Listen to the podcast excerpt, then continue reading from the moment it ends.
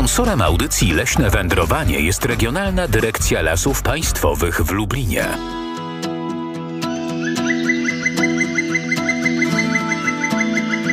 Leśne wędrowanie.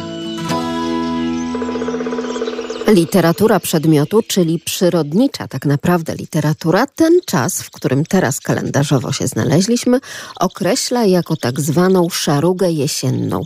I nie jest to tylko określenie literackie z literatury pięknej, drodzy Państwo, ale także właśnie z książek typowo przyrodniczych. Czy wiedzą Państwo, jak nazywa się ta jedna z dwóch uzupełniających pór roku w przyrodzie w naszej strefie? Strefie, w strefie klimatu umiarkowanego, bo tą drugą uzupełniającą porą jest przedwiośnie. A jak nazywa się teraz ten wyjątkowy czas?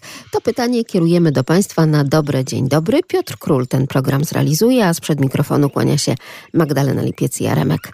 801 50 10 22, także 81 743 7383 i jak zawsze lasmałpka radiolublin.pl. Ponieważ całkiem sporo się dzieje, choć też właśnie niektórzy piszą o tym, że właśnie jeśli chodzi o tę szarugę jesienną i tę uzupełniającą porę roku w przyrodzie, to taka ciekawa nazwa, która być może jest gdzieś tam zapomniana, ale ciągle jeszcze na lekcjach przyrody dzieci także do tej nazwy powracają i uczniowie.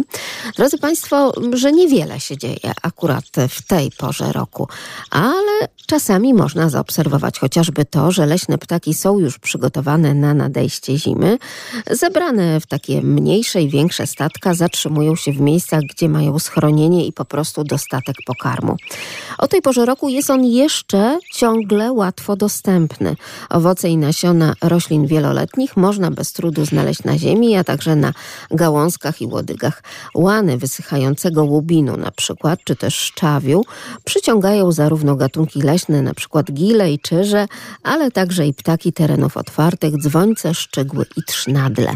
Także ciągle jeszcze ten pokarm trafia do żołądków dzikiej, leśnej zwierzyny.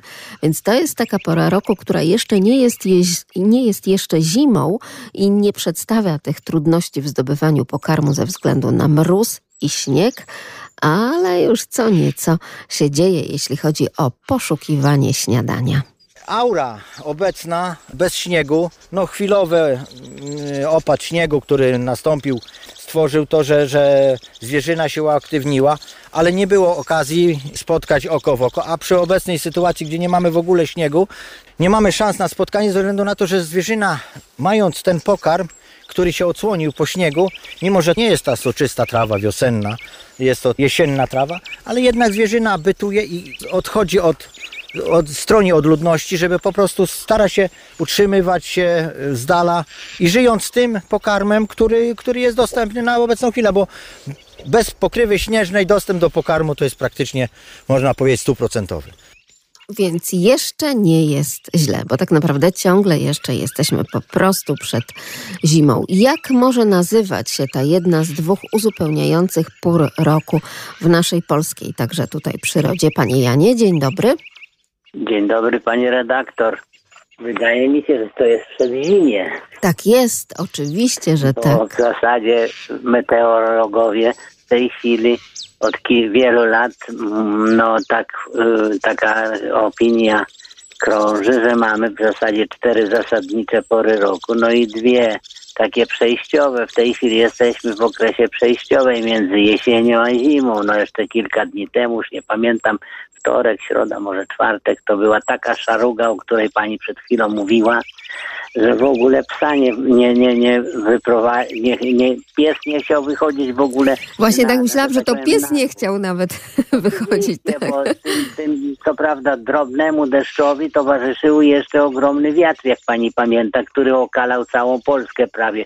W tej chwili patrzę na moje drzewa, które przez okno widzę, więc jest leciutki wiaterek, a więc tu ta aura, ponieważ ja już jestem po, po wielu wędrówkach dzisiaj, sprzyja do, do spacerów. Bardzo przyjemnie jest takie rześkie powietrze, nie ma deszczu, jest lekki mrozik, minus jeden w tej chwili jest na moich termometrach, także wie pani, warto skorzystać dla zdrowia. Spacerek jest bardzo bardzo wskazany. A wczoraj na przykład to ciepło było naprawdę odczuwalne, Tak, tak prawda? jest. To Tak, był nawet tak, taki, tak. tak jakby podmuch ciepła nagle pojawił się Mamy, w mamy naszych... huśtawkę temperatury, jak Tak. pani wie. W tym, w tym tygodniu chyba któraś, podczas którejś z nocy u mnie było minus 8.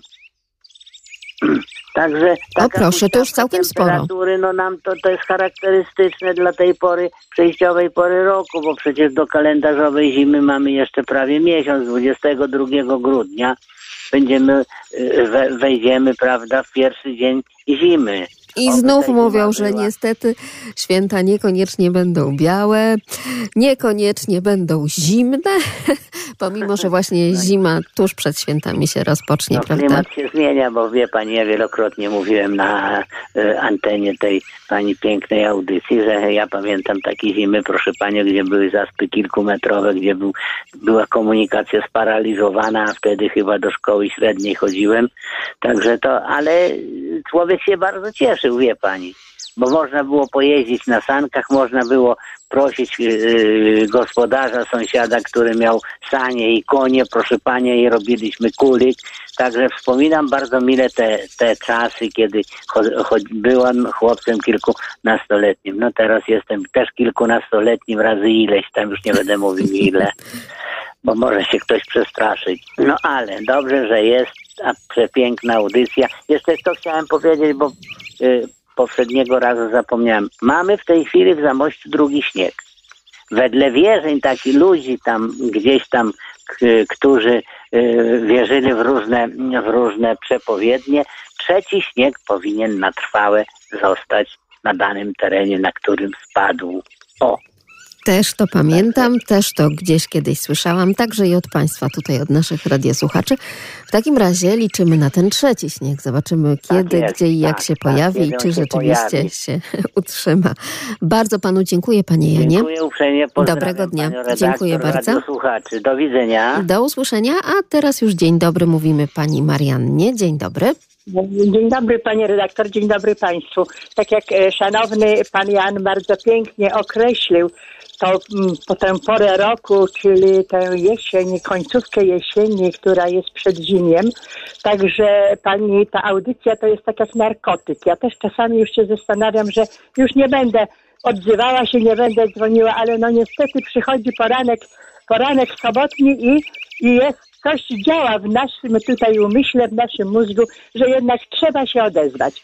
Tak, Ale y, Pani Marianno, muszę Pani powiedzieć, że tak jak Pani zaznaczyła, że jak narkotyk, no to wiadomo, że narkotyki uzależniają, ale my tutaj o tym uzależnieniu w pozytywnym znaczeniu i są radiosłuchacze, którzy także niezmiennie do nas piszą i telefonują, a czy Pani Marianna jest, była, czy się odezwie, czy można sięgnąć także do archiwalnych nagrań i również wysłuchać tego wszystkiego, co Pani Marianna opowiada tak ciekawie o lesie, więc proszę mi wierzyć, że to działa w obie strony, Pani Marianno.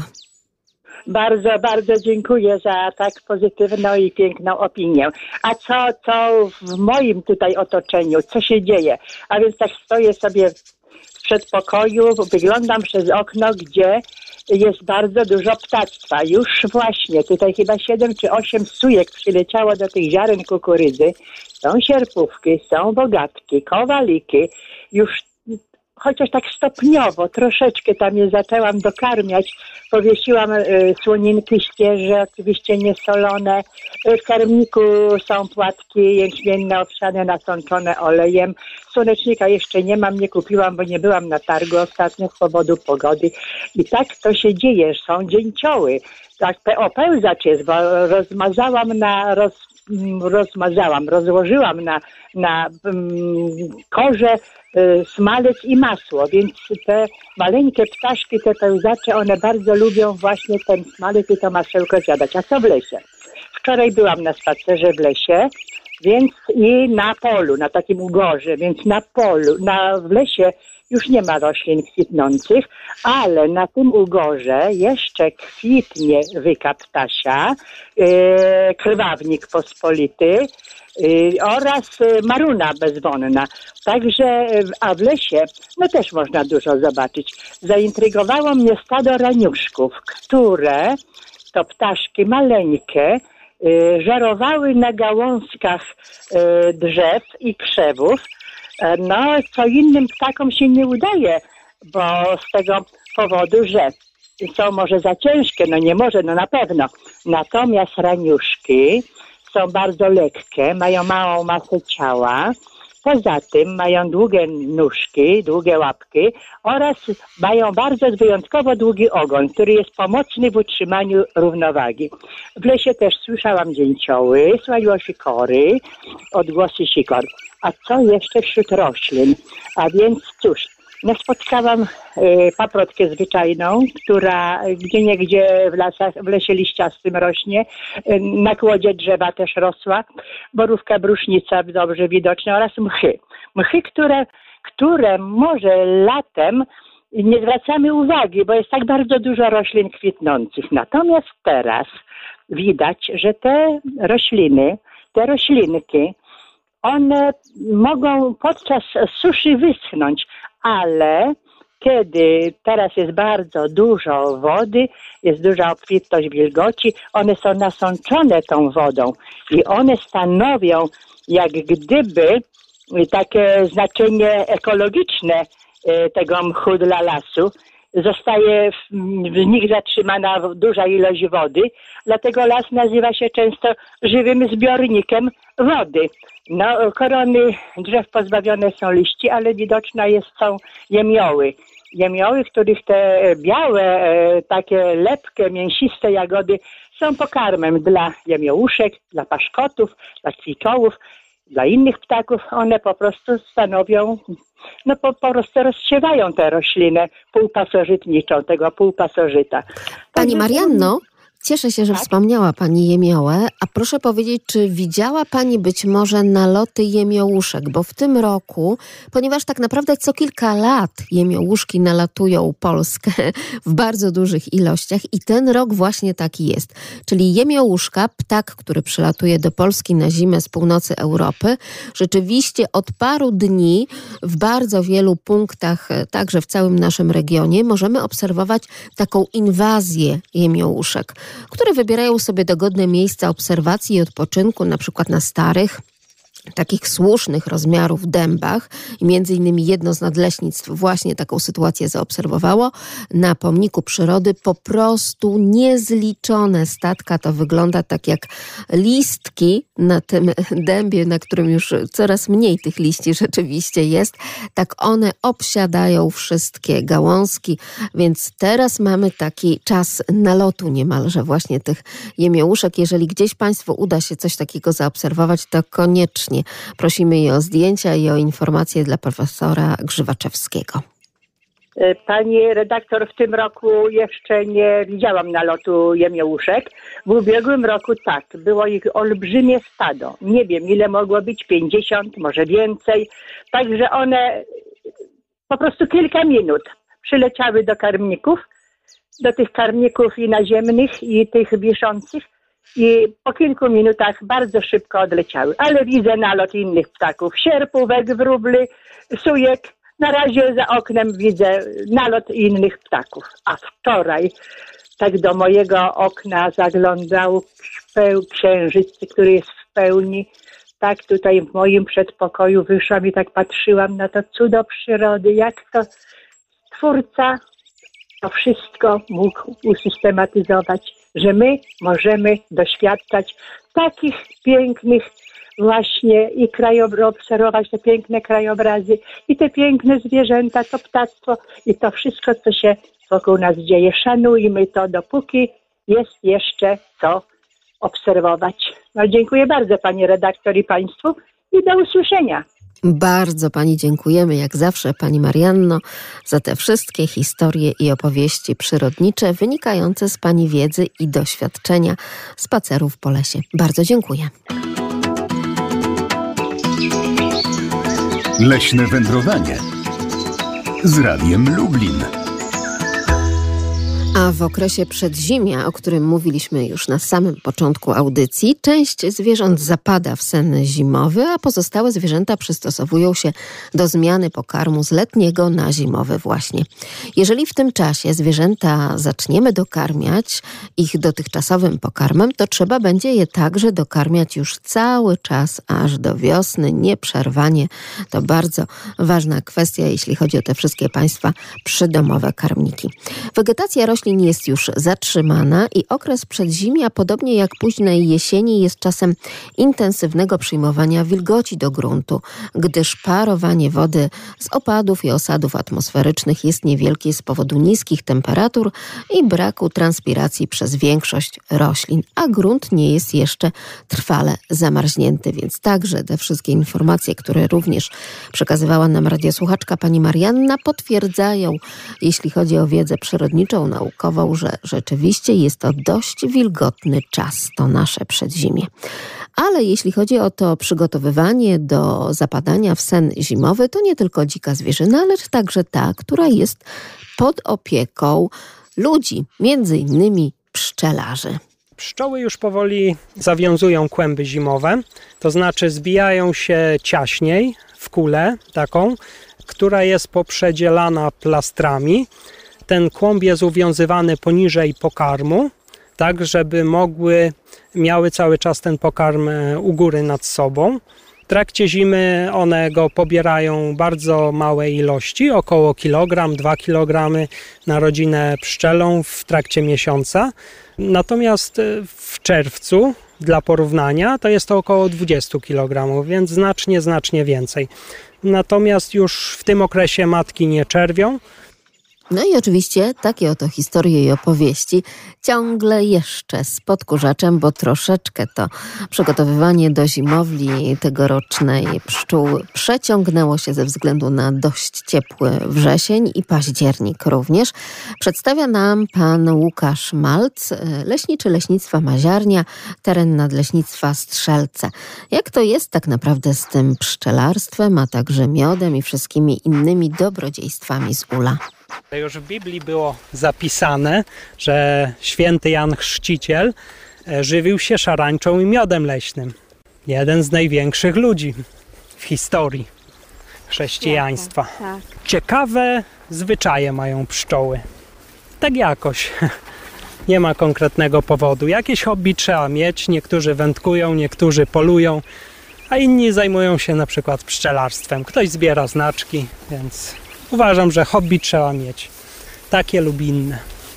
Ale to dobrze, kiedy to hobby jest właśnie przyrodnicze i związane pośrednio i bezpośrednio nawet z tym, czym człowiek zajmuje się na co dzień w pracy zawodowej. I tak też jest w przypadku pana Łukasza Malca z leśnictwa Maziarnia Pszczelarza. Czy to dużo pracy tak naprawdę przy takiej pasiece? Trochę jest, e, ale też dużo zależy od gospodarki, jaką kto prowadzi, od sprzętu, jaki ma i można sobie to ułatwiać. Ci więksi pszczelarze po prostu mają dobry sprzęt i dzięki temu mogą redukować ilość roboczo godzin. Natomiast drobni no, troszkę więcej muszą przy tym chodzić ponieważ nie mają takich rozbudowanych pracowni pasiecznych, takich miodarek, że 100 od razu plastrów się w jednej maszynie mieści i jest to w ciągu kilku minut wirowane tylko sobie kilkuramkową powiedzmy miodarką wirują i to jest wystarczające na, na potrzeby takiego drobnego pszczelarza. No dobrze, ale czy często trzeba tak naprawdę do tego ula i do całej pasieki zaglądać? Czy to nie jest tak, że są takie momenty, kiedy ten podkurzacz jednak wraz z człowiekiem pszczelarzem troszeczkę przeszkadza tym pracowitym pszczołom? Jak to wygląda w takim rytmie opieki nad pasieką? E, nie trzeba od czasu do czasu. W sezonie rojowym, czyli końcówka kwietnia, maj i maksymalnie do połowy czerwca warto zrobić przegląd przynajmniej raz na tydzień, raz na 10 dni. I wtedy faktycznie, jeśli tego się zaniedba, to prawdopodobnie pszczoły się wyroją. Natomiast e, jeśli poza tym e, sezonem takim newralgicznym od końca kwietnia do połowy czerwca, to już można spokojnie sobie dwa tygodnie nie być na pasiece, powiedzmy, A tak jak ten okres, no to powiedzmy od połowy września to już nie ma konieczności powiedzmy do, do marca. Ale jednak, mimo wszystko, tak jak Państwo słyszą, to ogromna e, odpowiedzialność i za każdą pszczółkę, i po prostu za pasiekę całościowo. Czym jest tak naprawdę to współczesne pszczelarstwo? Jak do tego podchodzimy? Czy my ludzie nauczyliśmy się także dość sporo od tych mądrych pszczół? Mamy tutaj, ponieważ moja pasieka jest w lesie i są to żywe stworzenia, więc kontakt z nimi daje wiele radości. Każdemu polecam hobbystycznie założyć sobie jakąś niewielką pasiekę, natomiast no, trzeba troszkę tej wiedzy liznąć, żeby nie było tak jak z kotami, które się kupi, czy z pieskami. Chwilę się nimi pocieszymy, na przykład miesiąc, a później nagle nie ma dla nich miejsca w naszym życiu. Tak i tutaj już jeśli się za to zabieramy, no to warto coś wiedzieć, aby chociażby nie spowodować choroby i swoich pszczół, i okolicznych pszczelarzy, ponieważ jeśli my zaniedbamy pasiekę, to cierpią na tym również okoliczni pszczelarze. Ponieważ taki efektywny lot pszczół to około 2 km, więc w tym obrębie jest pewne zagrożenie, jeśli zaniedbamy walkę z warozą chociażby, najgroźniejszym pasożytem pszczół, więc e, warto o to też zadbać i pomyśleć przed kupnem pszczół. Albo udać się na praktyki do jakiegoś znajomego pszczelarza czy lokalnego, ktoś, kto pomoże na początku, wytłumaczy, czegoś nauczy. A ponieważ my doskonale wiemy, że mamy bardzo wielu znajomych, genialnych pszczelarzy w naszym regionie, nie tylko wśród leśników, ale rzeczywiście te pasieki przy leśniczówkach i gdzieś właśnie wystawiane, tak jak pana leśniczego z leśnictwa Maziarnia, pana Łukasza Malca, wystawiane gdzieś tam na tych polankach leśnych. Cenimy sobie bardzo, ale cenimy sobie bardzo także państwa głosy, naszych radiosłuchaczy pszczelarzy. Więc oczywiście też podpytujemy, jak ten rok miodny czy niemiodny, jak państwo go oceniają, a przy okazji także mamy zagadkę. Zagadkę związaną z tym, że tak naprawdę z tego ula możemy pobierać złoto i to dosłownie w czystej postaci. Kolejnym produktem pszczelim, który kiedyś osiągał niebywałą cenę, był on swego czasu droższy niż złoto, na przykład w Prusach. Czy wiedzą Państwo, cóż to jest za produkt? Co było gdzieś tam w wiekach minionych o wiele nawet droższe niż złoto 801 50 10 22 i chodzi tutaj o produkt, który jest pobierany bezpośrednio z ula 81 743 7383. Kolejnym produktem pszczelim który kiedyś osiągał niebywałą cenę, był on swego czasu droższy niż złoto na przykład w Prusach. Zastanawiają się Państwo, jakież to złoto można także dzisiaj pozyskiwać z ula, bo starożytnym i średniowiecznym naszym praprzodkom chociażby to złoto służyło głównie do celów rytualnych i było właśnie na wagę złota, a nierzadko nawet było od tego złota droższe. Cóż to takiego jest? Wielu z Państwa wskazuje, że to miód. Nie, tym razem nie pytamy o taką oczywistość jak miód. Proszę się bardziej zastanowić. Kolejnym produktem pszczelim który kiedyś osiągał niebywałą cenę, był on swego czasu droższy niż złoto, na przykład w Prusach. Czy wiedzą już Państwo, cóż to takiego może być? Bo całkiem sporo tych produktów pszczelich właśnie pozyskiwanych z ULA 801 50 10 22, także 81 743 7383 i lasmałpka.radio.lublin.pl. Mają Państwo na to chwilkę czasu, bo będziemy zaglądać do tego naszego ULA, do ULA Pana Leśniczego tuż po godzinie 8. Sponsorem audycji Leśne Wędrowanie jest Regionalna Dyrekcja Lasów Państwowych w Lublinie. Sponsorem audycji Leśne Wędrowanie jest Regionalna Dyrekcja Lasów Państwowych w Lublinie.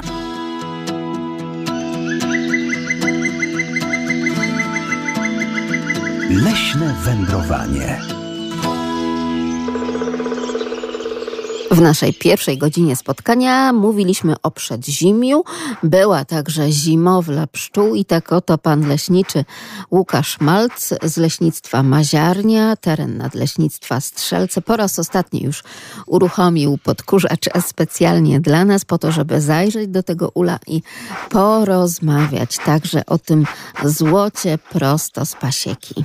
Kolejnym produktem pszczelim, który kiedyś osiągał niebywałą cenę, był on swego czasu droższy niż złoto, na przykład w Prusach. I posypały się listy od państwa.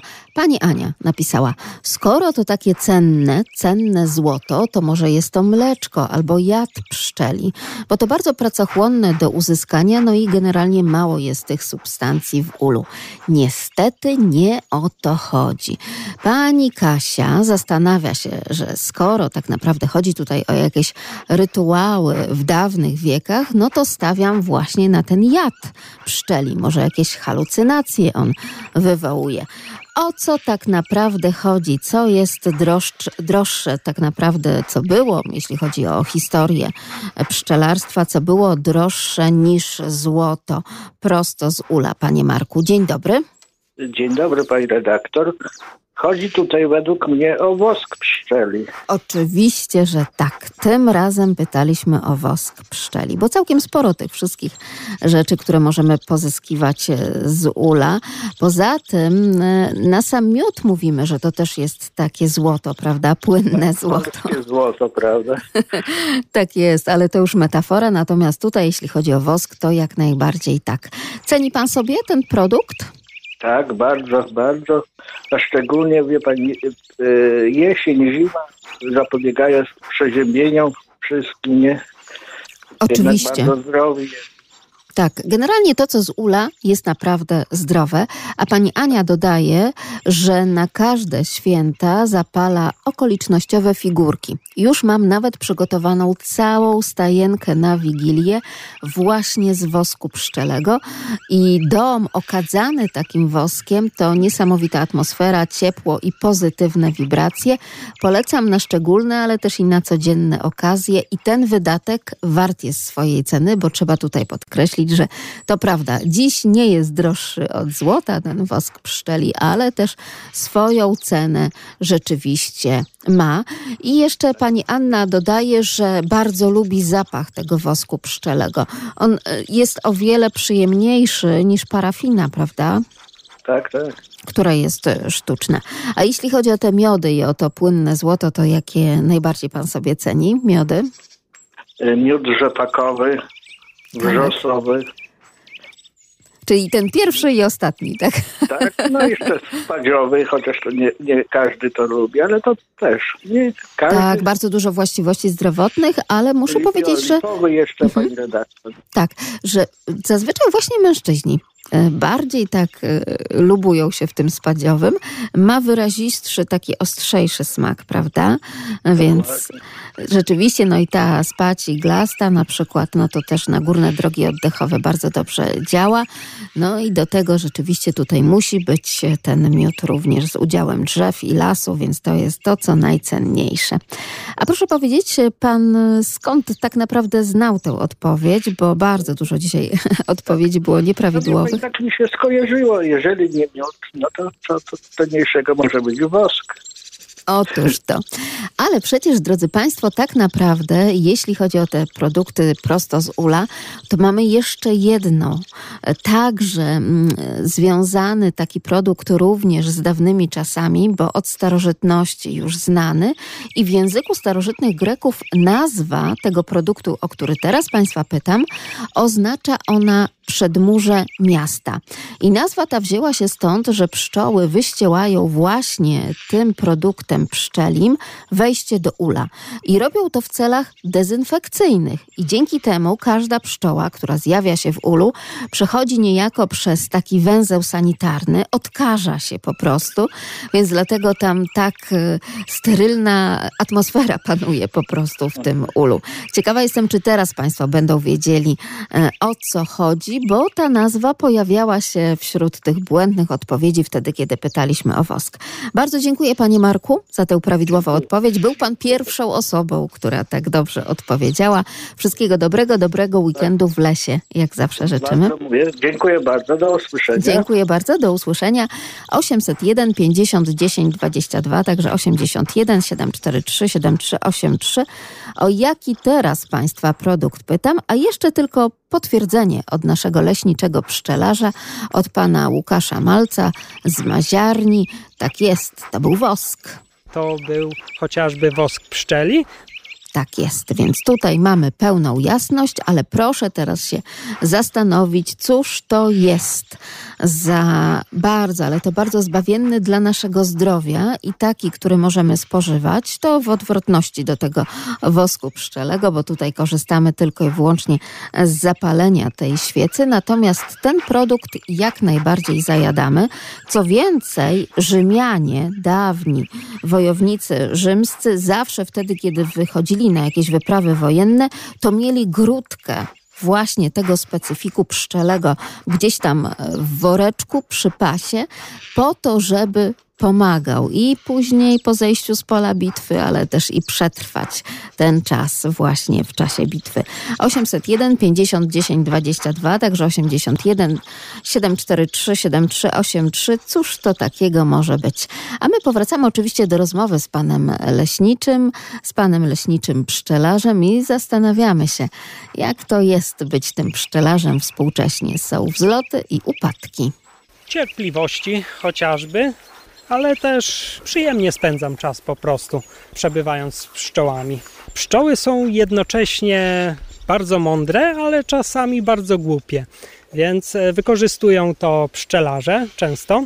Bardzo głupie w tym sensie, że na przykład kiedy się roją, pszczelarz, kiedy mocny hałas zrobi, na przykład uderzając pokrywkami albo metalometal, to pszczeli rój zatrzymuje się na najbliższym drzewie, krzaku, ponieważ myśli prawdopodobnie, że jest to burza, więc to można wykorzystać. I złapie ten rój. Dzięki temu nie ma strat w pasiece, bo tak to ten rój może wiele kilometrów polecieć i szukaj wiatru w polu. Tak. e, Natomiast e, są bardzo mądre z tego względu, że potrafią budować tysiące czy dziesiątki tysięcy komórek i nie pomylą się w swych wymiarach. Różne komórki na trutnia albo pszczele, na miód, powiedzmy, mateczniki i zawsze im to wychodzi. E, Nie ma pomyłek.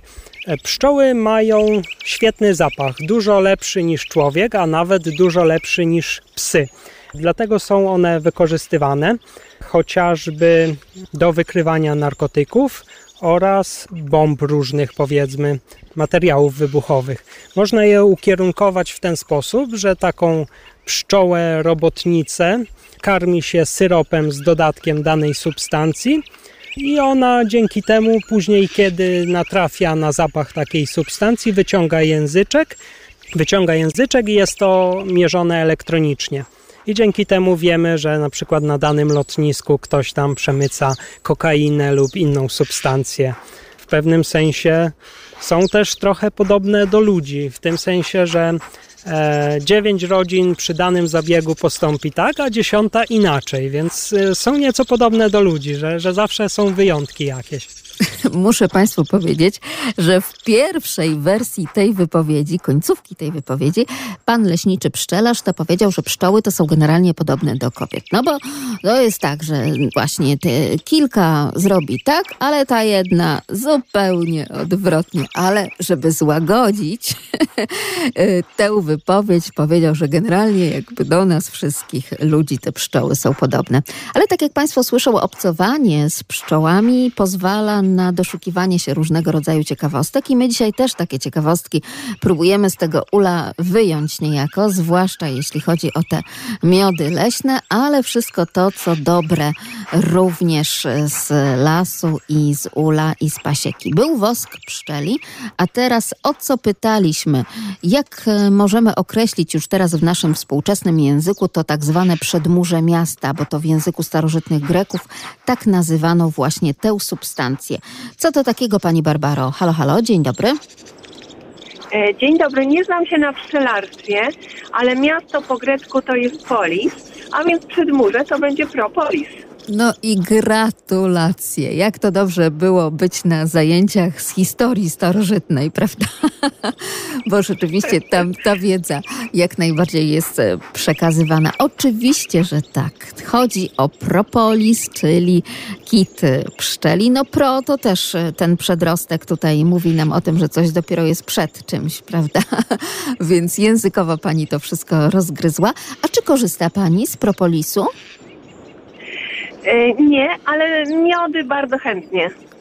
A muszę pani powiedzieć, że może nawet pani nie jest świadoma, że pani korzysta, bo przecież ten propolis w bardzo wielu różnego rodzaju lekach, do ssania na gardło, w syropkach, e, dla dzieci i dla dorosłych się znajduje, więc kto wie, czy gdzieś kiedyś jednak nie, nie udało się z tych dobrodziejstw skorzystać, ale polecamy także tę żywą niejako właśnie grudkę, na przykład do rzucia, bo rzucie takiego surowego propolisu jest świetnym rozwiązaniem dla osób, które cierpią na choroby jamy ustnej, ale też właśnie na różnego rodzaju kwestie związane z oddychaniem. No tak jakoś na te górne drogi oddechowe zawsze to, co z ula dobrze na nas działa. Gratuluję pani Barbaro, bo to też było trudne Może zadanie. kiedyś spróbuję porzuć. Dobrze, to proszę koniecznie później e, opisać, jak tam e, te kwestie związane ze zdrowiem, czy się polepszyły, czy nie. A miody jakie pani lubi w takim razie? Miody wszystkie. I to chciałam usłyszeć. Takich słuchaczy lubimy, którzy cenią sobie szerokie spektrum dobrodziejstw naturalnych, także z ula i z lasu. Wszystkiego dobrego, dobrej drogi. Czyżby do lasu gdzieś na wycieczkę? Do pracy. O, rozumiemy. Trzymamy kciuki, żeby też chociaż kilka godzin wolnego w ten weekend udało się wyrwać. Wszystkiego dobrego, Pani Basiu. Dziękuję bardzo. Dziękuję, miłego dnia. Dziękuję bardzo. A my powracamy w takim razie do rozmowy z panem Łukaszem Malcem. Oczywiście leśniczy pszczelarz, e, leśnictwo Maziarnia i to tam właśnie w tym leśnictwie mogą państwo zobaczyć te jego niesamowite ule i tych historii posłuchać, także o propolisie. Ciekawą substancją jest propolis, który był stosowany już od wieków. Już w starożytnym Egipcie faraonowie byli balsamowani między innymi z dodatkiem propolisu i te mumie zachowały się tysiące lat. Także Rzymianie w starożytności, każdy wojownik idący na wojnę miał tam gdzieś w woreczku skrawek propolisu czy grudkę propolisu, ponieważ jest on świetny na rany, bardzo dobrze je leczy. No i kiedyś takie substancje były dostępne, natomiast w dzisiejszych czasach ludzie nieco zapominają, choć sam na sobie miałem spektakularny przykład działania propolisu, kiedy miałem jątrzącą się ranę na nodze. Tydzień się nie goiła w ogóle, natomiast po zastosowaniu propolisu to praktycznie w oczach się zagoiła. Już po kilku godzinach było bardzo dobrze. Natomiast jeszcze moja mama też przewróciła się na skuterze, miała zmiażdżoną całą łydkę i poszła do szpitala. Faktycznie tam przez kilka dni brała tam mnóstwo tych szwów i brała jakieś leki powiedzmy z apteki, natomiast później już tylko propolisem to się goiło tak powiedzmy do okresu miesiąca i nie ma śladu po tym powiedzmy. Więc jest, jest to udowodnione na sobie, polecam każdemu. Poleca pan leśniczy pszczelarz i drodzy Państwo, udowodnione tak naprawdę od wiek wieków, bo tak jak Państwo słyszą, sięgamy tutaj aż do czasów starożytnych. Dzień dobry Pani Zosiu. Dzień dobry Pani Magdo. Wiem, że pszczoły też produkują pyłek, Tak, który jest też bardzo dobry, zdrowy i pierzga. tak, to też jest bardzo ciekawa rzecz. No już nam Pani tutaj ukradła pytanie konkursowe, ale to nic zupełnie nie szkodzi. No myślałam, że... Jeszcze Nie szkodzi. Pani Magdo, chciała, mam pytanie. Tak? Ile, ile żyje pszczoła robotnicza? O, to jest dobre pytanie, proszę bardzo, dla naszych radiosłuchaczy. Ja też gdzieś rzeczywiście już takie informacje przywoziłam w moim magnetofonie reporterskim z rozmów z leśnikami, pszczelarzami, więc wierzę, że gdzieś także Państwo będą znali tę odpowiedź. To dobrze, to jedno pytanie nam Pani zabrała, a drugie nam Pani dała Pani Zosiu. A proszę powiedzieć, czy z tego pyłku pszczelego na przykład w tym sezonie, e, takim jesienno-zimowym, korzysta Pani? Bo tutaj to zbawienne jest rzeczywiście, jeśli chodzi o nasze zdrowie. Tak, pierzgę. Tak. Tak. Super. No i tyłek, tyłek. Też tak pasuje. Pół łyżeczki. A już słyszę, że się woda na kawę czy herbatę gotuje, więc można też jak najbardziej dodać. No. Wszystkiego E, dobrego, także tak? Oczywiście, no i miody, miody, oczywiście miod lipowy na przeziębienie, no i różne. Teraz są, już naprawdę mamy taki to wybór miodów różnych, że To prawda. I malinowe, i wrzosowe. No, jest tego całe mnóstwo, także pojawiają się te nowe gatunki e, roślin i od razu co za tym idzie właśnie nowe nazwy miodów. facelia tak zwana też Tak, tak, jak najbardziej. Ale kto wie, No. czy rzeczywiście nie warto sięgać do tego głównego miodu, czyli wielokwiatowego. Tam wydaje się, że jest takie niesamowite bogactwo. I my na szczęście dzisiaj także herbatkę popijając mamy ją również osłodzoną. Pamiętamy o wszystkich zasadach, czyli nie do wrzątku, żeby nie stracić tych e, dobrodziejstw miodu. E, Właśnie z taką łyżeczką miodu prosto z pasieki od leśnika.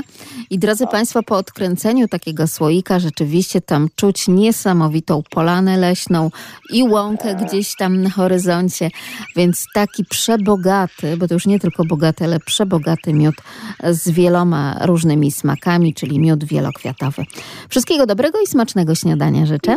Dziękuję O, pięknie. Pozdrawiam, pozdrawiam. Dziękuję bardzo. A razem z nami także pan Andrzej. Dzień dobry. Dzień dobry, pani redaktor. Witam szanownych słuchaczy. No pana za konsolą też rzecz jasna. Panie Oczywiście, redaktor, pana Piotra. y, Włócza, włócząc się, no powiedzmy, między innymi po pieninach i to takie powiedzmy uboczne dróżki, spotkaliśmy pszczelarza. Ma tam, prawda, no niedużą tą pasiekę i po prostu rozmawialiśmy bardzo, bardzo ciekawy człowiek, bo fantastycznie opowiadał. Tak jakby czekał na słuchaczy, był zakochany nie tylko w pszczołach, ale w ludziach. Tak bym to określił.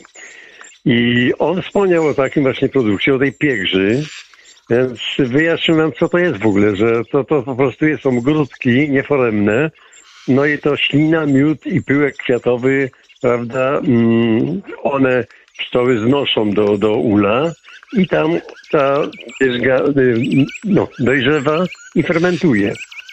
I teraz jeszcze nam powiedział, że żeby uzyskać 1 kg pierzgi, to pszczelarz musi oczyścić od 5 do 30 ramek. To zależnie od wielkości ula. I dopiero ten 1 kg uzyskuje. No a mm, przede wszystkim tak, to też jest pokarm podstawowy pszczół, jak się okazało.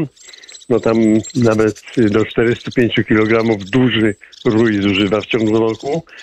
No a nie dla człowieka to jest panaceum. To jest lek dosłownie począwszy od y, tych ran, o których wspominaliśmy dzisiaj, do systemu nerwowego, a już szczególnie poprzez cały układ trawienny.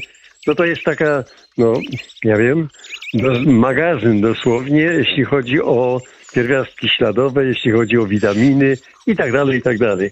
Czyli jest to niesamowity lek sam w sobie, a pokarm dla pszczół. To prawda. I tak jak e, tutaj też pan leśniczy podkreślał, generalnie moc, e, która płynie z tych wielu produktów z ula, to tak zwane super produkty, e, super żywność i to super pod każdym względem, nawet e, hiper żywność. Czyli te, jeśli chodzi o samą pierzgę, która wzmacnia i regeneruje nasz organizm, polecana jest na przykład w okresie spadku odporności, ale także tuż po rekonwalescencji, na przykład po operacjach. Więc jak najbardziej tak zbawienne znaczenie na bardzo, bardzo wielu płaszczyznach. I to nam jakby pokazuje, że nie warto zatrzymywać się tylko i wyłącznie na miodzie, prawda? Jako tym pierwszym produkcie. Tak, bo to są wielofunkcyjne, no, ratownicze istotki, bo jak, jak powiedzmy sobie, tą gamę byśmy rozciągnęli, to naprawdę farmacja no, nazywa ten sam produkt wieloma nazwami i sprzedaje, my kupujemy, Tak. a one nic nie sprzedają, nie, na, nas, nie nadają, a coś pysznego i jak zdrowego robią. Także nasze przyjaciółki pszczoły. A jak kogoś ugryzła, to winien jest ten ktoś, powiedział mi pszczelarz, a nie pszczoła. Bo pszczół nie wolno drażnić. To prawda. A pierzgę można jeść prosto z opakowania, wolno gryząc te granulki. Można również Tak, zmieszać tak. ją z wodą, pół łyżeczki na pół szklanki wody, nie wrzątku, drodzy Państwo, nie, nie, lub z miodem po prostu. Więc także taką miksturę polecamy. Polecamy także y, dzieciom, oczywiście tym starszym dzieciom, już po sprawdzeniu, czy tutaj jakieś uczulenia nie występują, ale jak najbardziej, tak, to jest samo zdrowie. Bardzo się cieszę, że także na tych szlakach y, wędrownych gdzieś tam wśród przyrody Państwo zatrzymują się i rozmawiają. To troszkę tak reportersko, całkiem tak jak my tutaj w redakcji. Madzi, nie dorosłem ani do piętcy pani redaktor. Ależ nie wiem, jak skąd? wysoko pani ma piętę, ale nie dorosłem, wiem. Ależ Tylko po prostu ciekawość, ciekawość. No, Renia powiedzmy po swojej, y, do tej linii zaciekawień, która jest niesamowicie szeroka, dopytuje o te rzeczy, które ona widzi, słyszy, czy, czy oczekuje, a ja po swojej. No i tak tam zbiera nam się troszkę tych fajnych wiadomości. Potem przy herbatce, hmm, nie góralskiej koniecznie, ale przy herbatce możemy sobie powiedzmy poopowiadać. Znajomi, no a o właśnie, tylko z miodem, li tylko. A tak a propos, panie dyrektor, Tak? to mm, u mnie tam w tych górskich stronach bywały miody 4-5-letnie, ale te miody, one miały taką zawartość, że krajało się je, prawda? I to ostrym Super. nożem. I po zjedzeniu takiej, no, hmm, kostki, takiej troszkę większej, jakoś tak w główce się kręciło. No, także to, to nie będę mówił dlaczego, bo nie wiem, nie, nie, nie naprawdę nie wiem. To te góry tak działają po prostu. Halny Góry może. działają I ten, I ten bacza, który stał tam koło mnie, mówił, no i co, jeszcze chcesz? Ja mówię, chcę, ale nie mogę. No. Bardzo dziękujemy I tak panie bywało. Andrzeju. Piękne historie, serdecznie. piękne opowieści. Bardzo dziękuję. Pozdrawiam, pozdrawiam. Dziękuję. A jeśli chodzi o to pytanie, które zadała pani Zofia, to spływają także odpowiedzi na lasmałpka.radiolublin.pl. Pan Piotr napisał: Matka żyje do pięciu lat, robotnica około miesiąca, ale żona mówi, że są pszczoły, pszczoły letnie i zimowe. Czyli pewnie taka letnia to z miesiąc, a ta, co grzeje matkę, to chyba ze trzy miesiące. No i jak z tą odpowiedzią? To sprawa na śledztwo dziennikarskie. Ja wierzę, że Państwo nam pomogą w tym śledztwie pszczelim dziennikarskim i zobaczymy, jakie tutaj Państwo przedziały czasowe nam podadzą. W odpowiedzi na pytanie postawione przez panią Zosię z Białej Podlaskiej, czyli ile tak naprawdę żyje ta pszczoła robotnica. A my wracamy do owej pierzgi jeszcze. Nie tylko miód jest ważny, a pierzga ma całe spektrum mikro i makroelementów, właściwie to wszystkie. I często przy różnych niedoborach witamin i tak dalej to lekarze polecają. Jest to pokarm wysokobiałkowy i bardzo cenny. Należy do superżywności, do takiego gatunku żywności, że dałoby się na tym żyć. Gdyby człowiek tylko to jadł, to prawdopodobnie nie wykryto by mu we krwi żadnego niedoboru, gdyby się tylko tym odżywiał.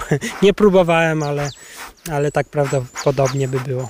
Ciekawe byłoby takie doświadczenie, czyli zajadać tylko i wyłącznie, proszę bardzo, takie niesamowite superprodukty pszczele, w tym także ową pierzgę, która dostarcza wszystkich potrzebnych mikroelementów naszym żyjącym organizmom. Bo generalnie, począwszy od tego złota, czyli wosku pszczelego, poprzez miody, pierzgę, propolis i wszystko inne, całkiem sporo tego dobra płynie z ula. Możemy pozyskiwać pyłek pszczeli, e, pierzgę pszczelą, mleczko pszczele, jad pszczeli, propolis, e, wosk pszczeli, więc jest trochę tych produktów. Nawet e, można zakładać takie domki do apiterapii i pszczoły wytwarzają biopole i bardzo korzystnie wpływają na samopoczucie, nawet przy takich ośrodkach rekonwalescencji. Powiedzmy, takie coś jest zakładane, aby ludzie, o, ludzie, którzy mają problemy psychiczne, chociażby wiem, że przy takich ośrodkach czasami tam się takie domki do apiterapii tworzy. Ma to korzystne, korzystny wpływ. Korzystny wpływ po prostu mają te wszystkie produkty prosto z ula, ale nie wolno z tym przesadzać, prawda, drodzy Państwo, jeśli chodzi o pozyskiwanie i doskonale o tym pszczelarze wiedzą. Prawda, Pani Henryko? Dzień dobry. Y, Dzień dobry. No właśnie, ja chciałam powiedzieć, że pierzga to jest mleczko dla małych pszczółek. I ludzie starzy, którzy mieli ule, mój dziadzio, mój tatuś, którzy mieli niedużo tych uli, tyle co na własne potrzeby i przyjaciół, to nigdy nie pozyskiwali y, tego pokarmu, który służy do wykarmienia małych pszczół.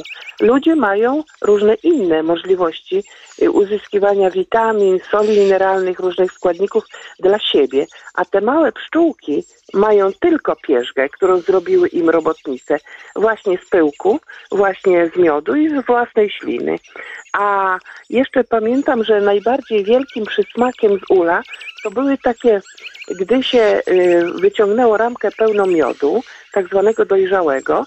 Miód dojrzały to jest wtedy, gdy jest zasklepiony z wierzchu. Y, te, te, ta ramka jest troszeczkę zasklepiona woskiem.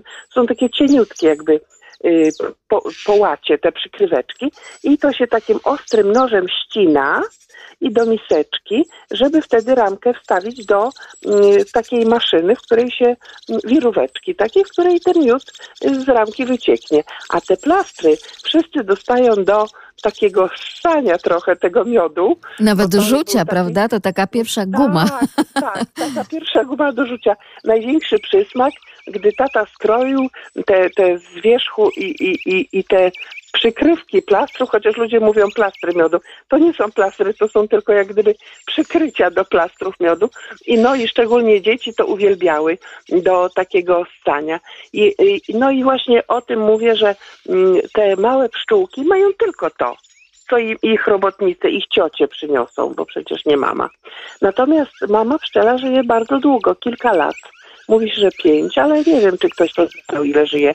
Natomiast pszczoły, te, które są letnie, one żyją tak około miesiąca, miesiąc z kawałkiem do 40 dni. A te pszczoły, które są tak później się mm, już z tych wy, wylęgają, czyli wygryzają się z tych swoich y, rameczek, to one żyją przez całą zimę. One żyją około pół roku i siedzą sobie, grzeją sobie swoją królową przez całą zimę. Także to, te pszczoły, co ludzie mówią jesienne, to one żyją aż do następnego sezonu, bo, bo te robotnice, które noszą pyłek na swoich odnóżach, takie śmieszne kuleczki, gdy pszczoła wraca do ula z tymi kulkami, to ma takie na tych odnóżach, no niektóre to naprawdę duże, żółte mm, kuleczki. I takie ciężkie, które- prawda? I są takie ciężkie i zauważyłam, że pszczoły, do, gdy lecą do ula, to lecą wolniej niż te, które wylatują z ula. I te, które wylatują, to zawsze tak mocno, mocny dźwięk wydają. A te, które wracają, to trochę takie ciężarówki, jak gdyby. Są takie, jak gdyby wolniejsze. I no takie mam wrażenie, że są dużo y, czasu spędziłam jako dziecko przy ulu. Lubiłam podglądać te pszczoły i lubiłam pomagać mojemu tatusiowi i dziedziowi y, w tych ulach. Pamiętam, jak przykrywaliśmy te ramki na zimę. O tej porze pszczoły już śpią. Jak nie wolno było mm, y, dotykać do ula, gdy pszczoły już poszły spać, żeby ich nie zbudzić, bo wtedy wytracały ciepło. Y, Pamiętam, jak przed y, burzą pszczoły były takie niespokojne. Właściwie to można było, tatuś mój wiedział, kiedy będzie burza albo deszcz, bo y, widział to po zachowaniu pszczół. One były wtedy właśnie takie nerwowe, takie niespokojne, takie jakby nie chciały tej burzy, no bo one są pracusiały, więc nienawidzą, gdy im nawet pogoda przeszkadza w zbieraniu pyłku, który przynoszą do, do swoich domków. Mm, Uwielbiam pszczoły, ich zapach, i, to, i, i pszczoły przecież nie gryzą, gdy się im nic złego nie robi. Pamiętam, że y, zgarniałam te pszczoły z ramki przy pomocy dużego gęsiego pióra. I, I one po prostu posłusznie się jak gdyby poddają temu spadaniu i wcale nikogo nie gryzą. Mój tatuś tyle, że miał taki kapelusz z siatką na głowie, e, z taką, no taki nie wiem, czy to specjalnie, czy to był uszyty może przez mamę moją, Mm, ale, ale nigdy na rękach nie miał nic i nigdy nie był pogryziony przez pszczoły. Tylko człowiek musi pamiętać, nie wolno umyć rąk tak zwanym pachnącym mydłem. Tylko trzeba umyć. Pszczoły nienawidzą takich zapachów mydła albo jakichś takich, no, nie zniosłyby na pewno balsamu. Nigdy tego nie próbowaliśmy, takiego, co ludzie smarują balsam do ciała. Człowiek musi być umyty zwykłym mydłem takim szarym i mieć na sobie białą koszulę dobrze wypłukaną i żadna pszczoła nie będzie go y, drażniła. Nigdy. I człowiek też, który pozyskuje ten miód, to te pszczoły tak jak gdyby wiedzą. No ale też te resztki, na przykład te y, z plastrów, to się wstawia w miseczce przy y, ulu i pszczoły to z powrotem zabiorą wszystko zabiorą i zaniosą z powrotem do ula to, co się zostawiło na zewnątrz, bo one dbają o, o swoją pracę. Zresztą nazywamy, prawda, że pszczoły pracowite, y, y, pracowita jak pszczółka. Jest nawet takie powiedzenie ludzi. Także kochajmy pszczoły, szanujmy, nie drażnijmy, nie bójmy się, korzystajmy z ich urobku, dorobku, no bo przecież też musimy wiedzieć, że ten miód, który my zabierzemy pszczołom, no to potem musimy im dać troszkę na miastkę. Musimy im potem dać cukier do jedzenia na zimę, bo one przecież muszą też czymś się żywić, jak gdy zabierzemy im miód. Kochajmy pszczoły, myślmy o tym, żeby teraz, a jeszcze, jeszcze pamiętam, że patrzyliśmy, żeby przypadkiem pies nie biegał koło uli, bo pszczoły też tego nie lubią, bo pszczelarze, to taki pan Greń, który miał więcej pszczół, zawsze mówił, niech Bóg broni, mówi, żeby dlatego pszczoły, gdzie stoją ule, powinny być ogrodzone, żeby tam nie drażniły jakieś zwierzęta, żeby pszczoły się, broń Boże, nie zbudziły, bo one się zbijają w taki kłąb, i grzeją się wzajemnie własnym ciepłem, a gdy ktoś je zbudzi, zapuka w ul albo jakieś zwierzę, mm, ktoś kiedyś mówił, że się spłoszył koń i wpadł między ule i te pszczoły się wszystkie zbudziły i wszystkie umarły no bo one już czekają na wiosnę, żeby pracować, a zima jest dla nich do spania. To są trochę też takie niedźwiadki, mm, które śpią zimą. Kochajmy pszczoły. Ja teraz muszę się wybrać, bo są takie miejsca, gdzie można przez szybę y, oglądać pracę pszczół. Są stawiane ule, podobno w jakichś nawet restauracjach i można je obserwować i można y, tym zapachem jakby żyć przez ileś godzin czy chwil. To są takie miejsca, gdzie y, człowiek ma się uspokoić, ma jak gdyby obserwować życie tych małych naszych braci mniejszych czy małych, małych siostrzyczek pracowitych. No i że to jest bardzo y, wskazane na system nerwowy, na to, żeby człowiek się uspokoił, żeby zobaczył, że obok nas toczy się też bardzo, bardzo ciekawe życie. Y, naszych, naszych kochanych pszczółek. A ja jeszcze się boję, bo kiedyś mój mąż coś takiego wyczytał, że gdy się skończą pszczoły, to skończą się też ludzie. To prawda. Skończy tak się życie na Ziemi. To powiedzenie tak. przypisuje się chyba Einsteinowi nawet. Proszę sobie wyobrazić. Tego nie wiem, ale to jest przerażające, ale teraz coraz więcej ludzi, ja już nie mówię o warozie czy tam innych szkodnikach. Warozo to jest taki kleszcz jak gdyby pszczeli, taki pajączek, który powoduje, że pszczoły umierają. Ale te pszczoły, które wylatują do, z ula i nie wracają, bo po tych opryskach albo te wielkie pola rzepaku i, i nie wiem dlaczego te pszczoły tam głupieją i, i jakieś mają zaburzenia mm, jakby orientacji i nie wracają do uli. Albo y, często jest tak, że obserwujemy, że bardzo dużo pszczół leży nieżywych przy ulu. One jak gdyby wyfruną, wrócą, ale nie wchodzą do ula. Może wiedzą, że mają na sobie jakąś truciznę i po prostu umierają przed ulem. Bardzo to smutne.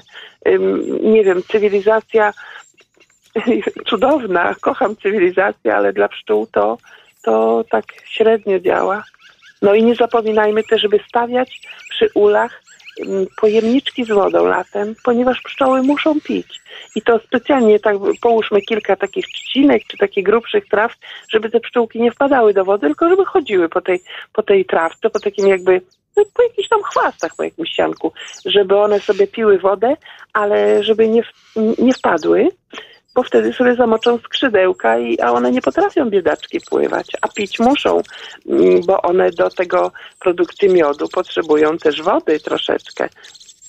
Niesamowicie. Kochajmy pszczoły. A my kochamy Panią za te historie i opowieści, ale dzisiaj to już przeszła Pani samą siebie. Zadbała Pani o każdy szczegół. Nie jestem w stanie nawet nic tutaj, nawet nie muszę niczego dopowiadać. Dlatego, Także bardzo że, dziękuję. Dlatego, że Pani pięknie bardzo zaczęła mówić o tych pszczołach i to jakby wzbudza wspomnienia, wyobraźnię. Ja normalnie czuję zapach tej, tego ula po otworzeniu i, i, i wszystko pamiętam, każdy szczegół w tych ramkach i jak te truty na dole trutnie, te pszczoły robiły dla trutni takie, trzeba było tościny, żeby tych trutni nie było za dużo y, nożem. Potem jak y, robiliśmy ten wosk, trzeba było na gorącej wodzie te odpady rozgrzewać, żeby oddać do takiego pana, który robił węzę.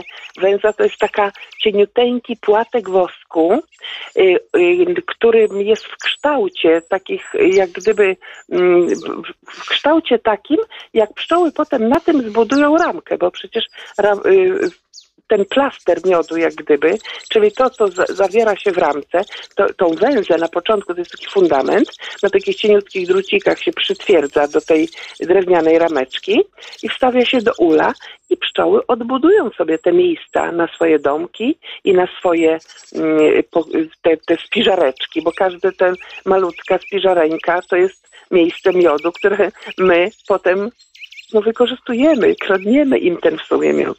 Jesteśmy trochę takimi barbarzyńskimi złodziejami, które, którzy wchodzą do ich domku. No ale one chyba sobie szybciutko jakoś poradzą, a my korzystamy. Miód jest świetny, ale pamiętam, że babcia mi dawała, gdy była mała, to dawała mi z mlekiem miód i nawet trochę z łyżką spirytusu. Nikt nie mówił, że to źle wpływa, bo to i wtedy kazała jej szybko pod pierzynę. No i pod tą pierzyną, gdy człowiek tak się wygrzał, nogi się zrobiły cieplutkie i już wszystkie przeziębienia i wszystkie, nie wiem, co się nazywa wirusy, czy tam jakieś inne bakterie, uciekały sobie. Bo one nie lubią miodu, i, a my lubimy. Także częstujmy się miodem, teraz jest szczególnie taka pora roku, która sprzyja różnym nieprzyjemnym jakimś tam przeziębieniom, a miód nas od tego chroni. Kochajmy pszczoły, wspominajmy lato, przy, a jeszcze polecam twarożek z miodem. Mówię wam na śniadanko, wspaniały. Wspaniały. To prawda. I broń Smak Boże, dzieciństwa. kochani, i broń Boże, nie rozgrzewajcie miodu y, w, w jakiejś gorącej temperaturze. Jeżeli wstawiacie słoiczek z miodem do takiej wody, no takiej troszeczkę, może bardziej ciepłej od, od y, maksymalnie może 40 stopni, takiej trochę, żeby była ciepła mocno, ale nie gorąca, bo ten miód po prostu stanie się zwykłą sacharozą. Broń Boże, nie wolno miodu rozgrzewać. Jak ja słyszę, jak ludzie w sklepie pytają o płynny miód, ja mówię, ludzie, co wy sobie myślicie? Płynny miód to jest w ramce. I wtedy, gdy pszczelarz wiruje, żeby ten miód uzyskać, to wtedy on jest. Ale prawdziwy miód po zlaniu do słoiczków, to on, następuje tam proces takiej krystalizacji. krystalizacji. Mówi się, miód jest cukrzony, to znaczy jest piękny, prawidłowy, nieokłamany, bez żadnych dodatków. To prawda. Płynny jest tylko latkiem, gdy się go pozyskuje. A potem wspominajmy ten płynny miodek, ale nie rozgrzewajmy, bo już nie będzie miodem. Pozdrawiam wszystkich. Dziękujemy bardzo. Dziękujemy. O tak, narobiła nam Pani apetytu tym miodem, nie tylko do herbaty, wedle zasad oczywiście, tak jak Państwo słyszeli, ale także ten twarożek. A Pani Monika napisała, kiedy byłam w liceum, bardzo fascynowały mnie pszczoły i pamiętam, że studiowałam z modrych podręczników i próbowałam rozgryźć tak zwany taniec pszczeli, którymi pszczoły porozumiewają się między sobą, by określić, gdzie są dobre łowy, gdzie są piękne kwiaty i pyszny nektar. To było pszczelarstwo rodem i miody rodem z Podlasia, a teraz będą miody rodem z Roztocza. Dzień dobry, panie Marianie. Dzień dobry, witam wszystkich serdecznie. E, Od, odnośnie zachowania pszczół, to to chyba jeszcze warto e, wspomnieć o e, no, ogromnych akcjach, że, że tak powiem, które odbywały się i odbywają z pasiek, czyli rój pszczół, czyli ogrom przeloty do, przepraszam, ogromnej ilości pszczół teren i akcje pszczelarzy, którzy poszukiwali tego roju, później odzyskiwali z e, zastosowaniem mm, tych aparatów do kurzenia. Z dzieciństwa pamiętam starą wierzbę, w której te roje bardzo często e, znajdowały sobie miejsce. E, natomiast jeszcze wracając do e, właściwości leczniczych, to też osobiście doświadczyłem cudownych właściwości leczniczych propolisu. Też wyciągi z propolisu w postaci nalewek są bardzo cenne na układ pokarmowy. Także no, korzystajmy z tego, co, co dają nam pszczoły i róbmy wszystko, żeby jak najmniej utrudniać im życie, że tak powiem. A jeszcze pan Piotr na przykład dodaje, panie Marianie, że według danych, jeśli chodzi o polskie pszczelarstwo, zwłaszcza to są dane z ostatnich lat, w Polsce, a w szczególności właśnie w Lubelskiem, e, mamy tak zwane przepszczelenie. Również o tym przepszczeleniu mówił nasz leśniczy pszczelarz, pan Łukasz. Co ciekawe, pomimo tego, już Unia Europejska zmniejszyła ilość rodzin na metr kwadratowy, to tak według polskich norm sprzed wojny mamy dwukrotnie więcej tych rodzin także na e, kilometrze kwadratowym. Więc rzeczywiście tutaj z jednej strony jak najbardziej nasz region, całe nasze lubelskie, to wolny od różnego rodzaju fabryk i wszystkiego, co mogłoby źle wpływać, prawda, na także pszczoły, to jednak jeszcze taka kwestia tutaj też dochodzi do tego, więc znowu ta równowaga powinna być jak najbardziej e, zachowana. Pytanie jeszcze od naszych radiosłuchaczy, czy warto wybrać się na Roztocze w ten weekend, jak z pogodą pod tym kątem? Bo że warto, to pewnie wszyscy wiemy, tak? To, to, to znaczy, no właśnie to ten drugi wątek, drugi temat yy, mojego telefonu, mojej rozmowy. Trzeba, bo kolejne dwie atrakcje turystyczne. W Józefowie dosłownie kilkanaście godzin temu stanęła yy, kolumna z postacią świętego Józefa. Chyba, chyba wczoraj to było po południu montowane. E, e, natomiast e, dzisiaj w Szczebrzeszynie jest odsłonięcie e, wieży baszty widokowej nad Wieprzem o godzinie 13 i Wspaniale. ze znajomym się tam wybieramy. Także, Kolejny punkt do podziwiania, do oglądania. Bardzo dziękuję Państwu za te wszystkie poranne rozmowy. Słodko nam się zrobiło i zdrowo bardzo, ponieważ dzisiaj odwiedzaliśmy przede wszystkim pasiekę pana leśniczego pszczelarza. Bardzo dziękuję za te wszystkie sygnały i historię i już wiem, że także do tematu pszczół warto w lasach powracać i będziemy także to czynić w naszych audycjach. A za dzisiaj dziękuję bardzo. Mówię Państwu do usłyszenia i do zobaczenia gdzieś na leśnych ścieżkach. Magdalena Lipiec-Jaremek, kłaniam się. Sponsorem audycji Leśne Wędrowanie jest Regionalna Dyrekcja Lasów Państwowych w Lublinie.